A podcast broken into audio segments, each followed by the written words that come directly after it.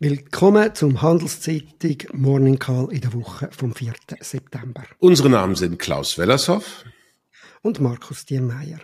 Wie immer geben wir Ihnen einen Überblick über die wichtigsten Daten und Entwicklungen in der Wirtschaft.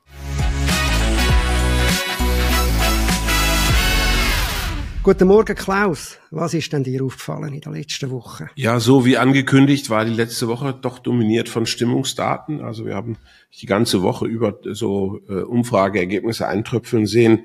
Man kann das zusammenfassen, Stimmen bei den Unternehmen ist ähm, weiter schlecht, ähm, bei den Konsumenten weiter rezessiv.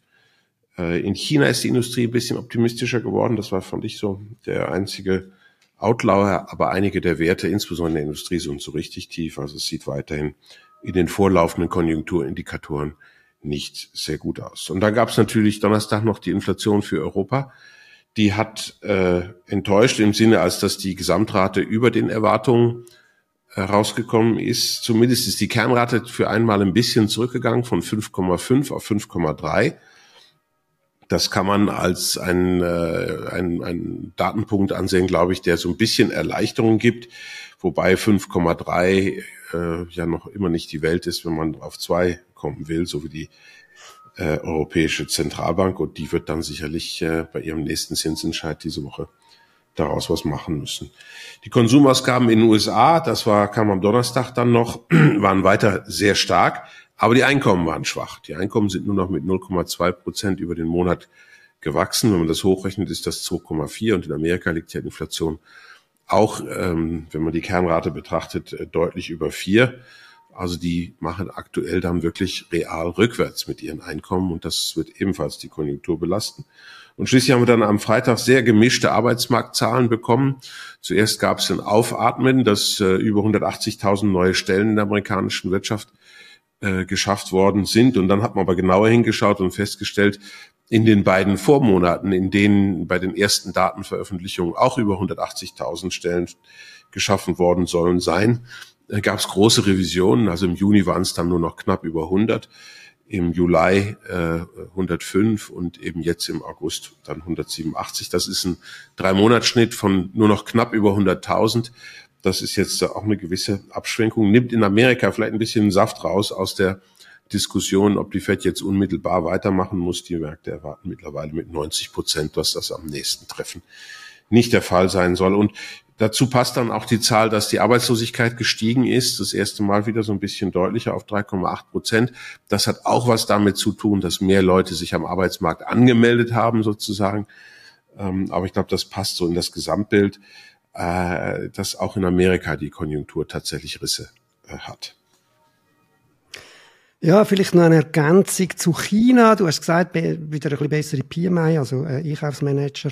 Aber insgesamt bleibt Thema äh, Abschwung äh, bis zur Krise in China das Thema.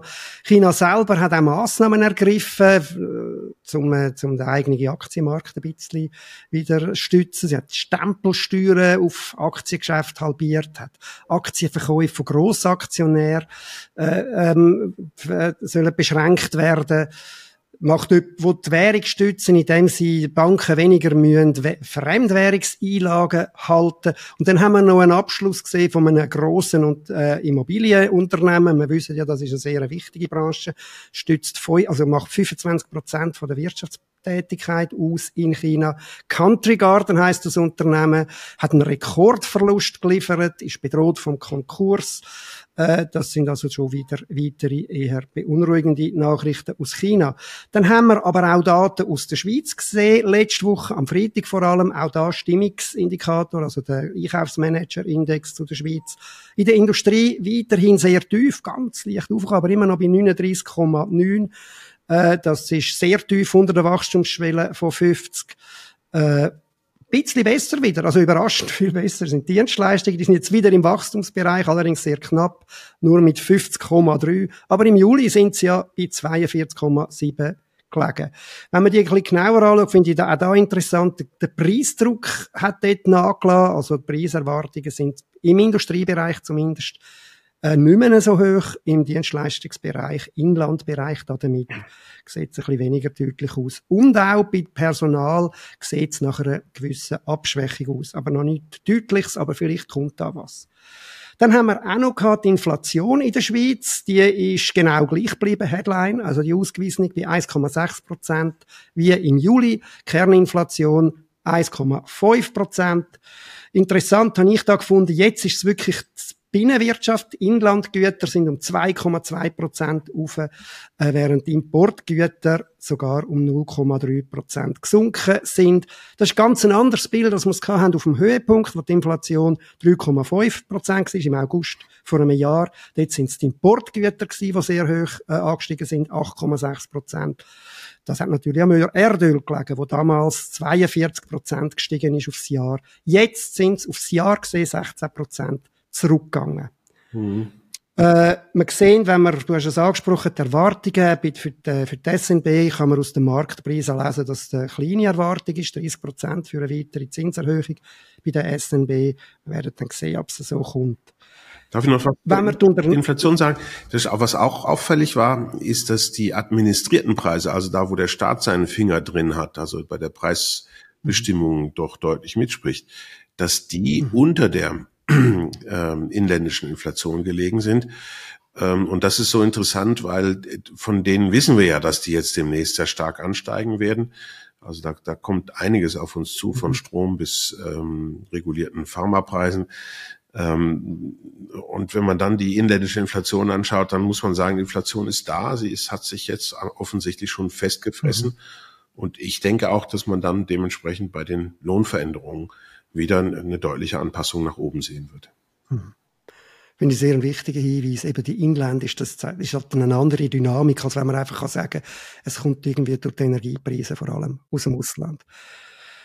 Schauen wir noch einen Blick kurz auf die Unternehmen. Da ist klar, was letzte Woche äh, überragt hat. Das ist natürlich die UBS, der ehemalige Arbeitgeber von dir. Der hat einen wahnsinnig hohen Gewinn vermeldet, nämlich 29 Milliarden, wo jetzt natürlich auch viel darüber diskutiert wird, weil es mehr oder weniger halt einfach äh, der, der Aufwertungs-, also der Unterschied ist zwischen dem, was die CS noch in den Büchern an Wert hat, zu dem, was die UBS dafür gezahlt hat. Ob dann das dort allerdings dabei bleibt, werden wir noch sehen. Das ist ja dann eine grosse Debatte. Die UBS, die UBS ist nicht ganz wohl bei dieser Zahl, weil sie halt einfach zeigt, ihr sind die grossen, ihr habt den grossen Reibach gemacht.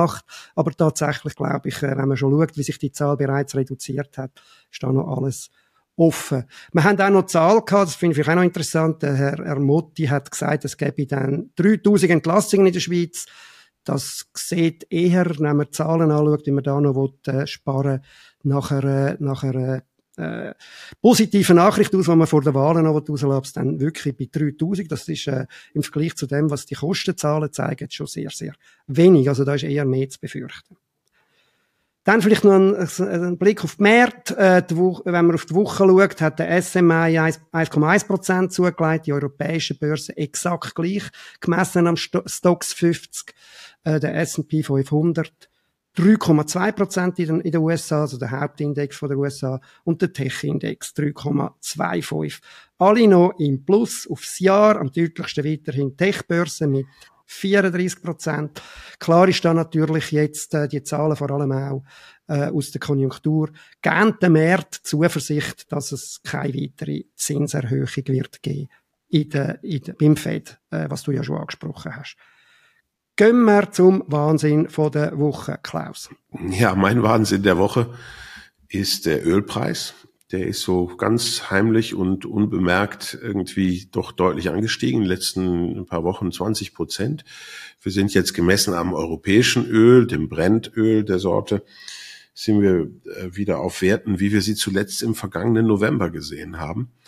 Und ähm, das ist halt natürlich eine mannigfache Auswirkung. Einmal volkswirtschaftlich, ähm, war ja der, einer der Auslöser dafür, dass die Inflationsraten jetzt runtergekommen sind, dass eben im Jahresvergleich der Erdölpreis nicht mehr gestiegen ist. Und jetzt kommen wir dann vielleicht sogar in eine Phase, September ist das sicher der Fall. Also der letzte September haben wir so 70er Zahlen gesehen beim Erdölpreis.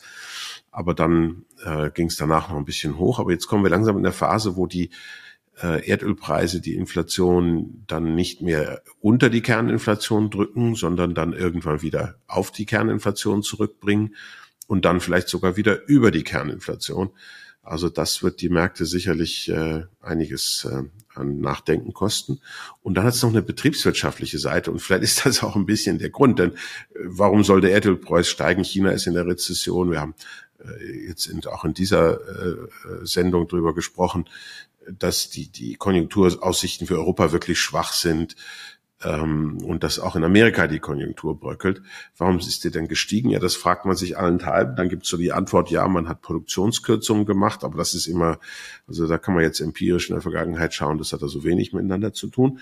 Und dann wird man hellhörig, weil am Wochenende Aramco, die weltgrößte Erdölfirma im Besitz des saudi-arabischen Königshauses, angekündigt hat, dass sie weitere Aktien verkaufen möchte, nämlich sage und schreibe 50 Milliarden. Das sagt jetzt niemandem was, aber beim ersten Börsengang von Aramco waren es 29 und das war schon die größte äh, Börsentransaktion, die wir je gesehen haben.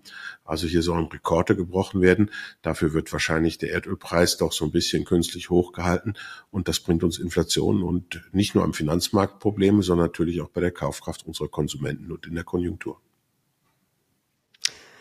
Ja, das mit dem Ölpreis, wir haben ja eben vorher über die Inflation auch noch geredet, denke mir sehr beachtenswert und geht im Moment noch relativ unter in der Berichterstattung, meine Wahrnehmung mhm. zumindest. Mein Wahnsinn von der Woche ist der Bericht gewesen, also nochmal zurück zu der UBS, der Bericht von der, von der Expertenkommission, wo, der, wo das Finanzdepartement in Auftrag gegeben hat. Für mich ist dort die nicht ausgesprochene Hauptbotschaft drin gewesen, wir können nichts machen äh, bei einer weiteren Bankenkrise in der Schweiz. Es ist dort in erster Linie geht es darum, wer soll zuständig sein, die SNB, der Bund, die FINMA und wer soll zahlen. Und die sind sich dann natürlich auch alles andere als einig dort drin. Also für mich eher ein weiterer Hinweis, dass wir da einfach ein grosses Risiko laufen. Gehen wir aber dann in die nächste Woche, Klaus. Ja, nächste Woche ist, ähm, oder diese muss man ja sagen, ist da tatsächlich die ruhige Woche des Monats. Das haben wir in dem Rhythmus unserer Sendung ja immer, dass die eine Woche relativ ruhig ist. Ähm, heute Morgen, Montag, wir sind ja um 7 Uhr live unterwegs. Ähm, für diejenigen, die es als Podcast hören, ihr könnt auch gerne mal auf, früh aufstehen und, und das äh, mit uns zusammen genießen. Ähm, um neun Uhr kommt dann eine wichtige Datenveröffentlichung äh, für uns in der Schweiz, Schweizer Wachstum. Ich glaube, das kann man jetzt im Augenblick für uns nicht so gut kommentieren. Man kann nur sagen, dass eben die vorlaufenden Indikatoren, so wie du das gesagt hast, Markus, aber auch so die Indikatoren der wöchentlichen Wirtschaftsaktivität richtig schwach gewesen sind. Und aktuell in Europa scheint es so zu sein, als seien Deutschland und die Schweiz die beiden schwachen äh, Länder. Ähm, Resteuropa, Eurozone ohne Deutschland wächst relativ stark. Ähm, was, was kriegen wir sonst noch? Dienstag Stimmung bei den Dienstleistern in China, Mittwoch Stimmung bei den Dienstleistern in den USA. Das sind wichtige Zahlen, weil große Teile der Volkswirtschaft ja Dienstleistungen sind, die überwiegende Teil sogar. Donnerstag kriegen wir dann chinesischen Außenhandelszahlen. Die haben letztes Mal so schockiert mit äh, Exportwachstum, also minus 15 Prozent Schrumpfung.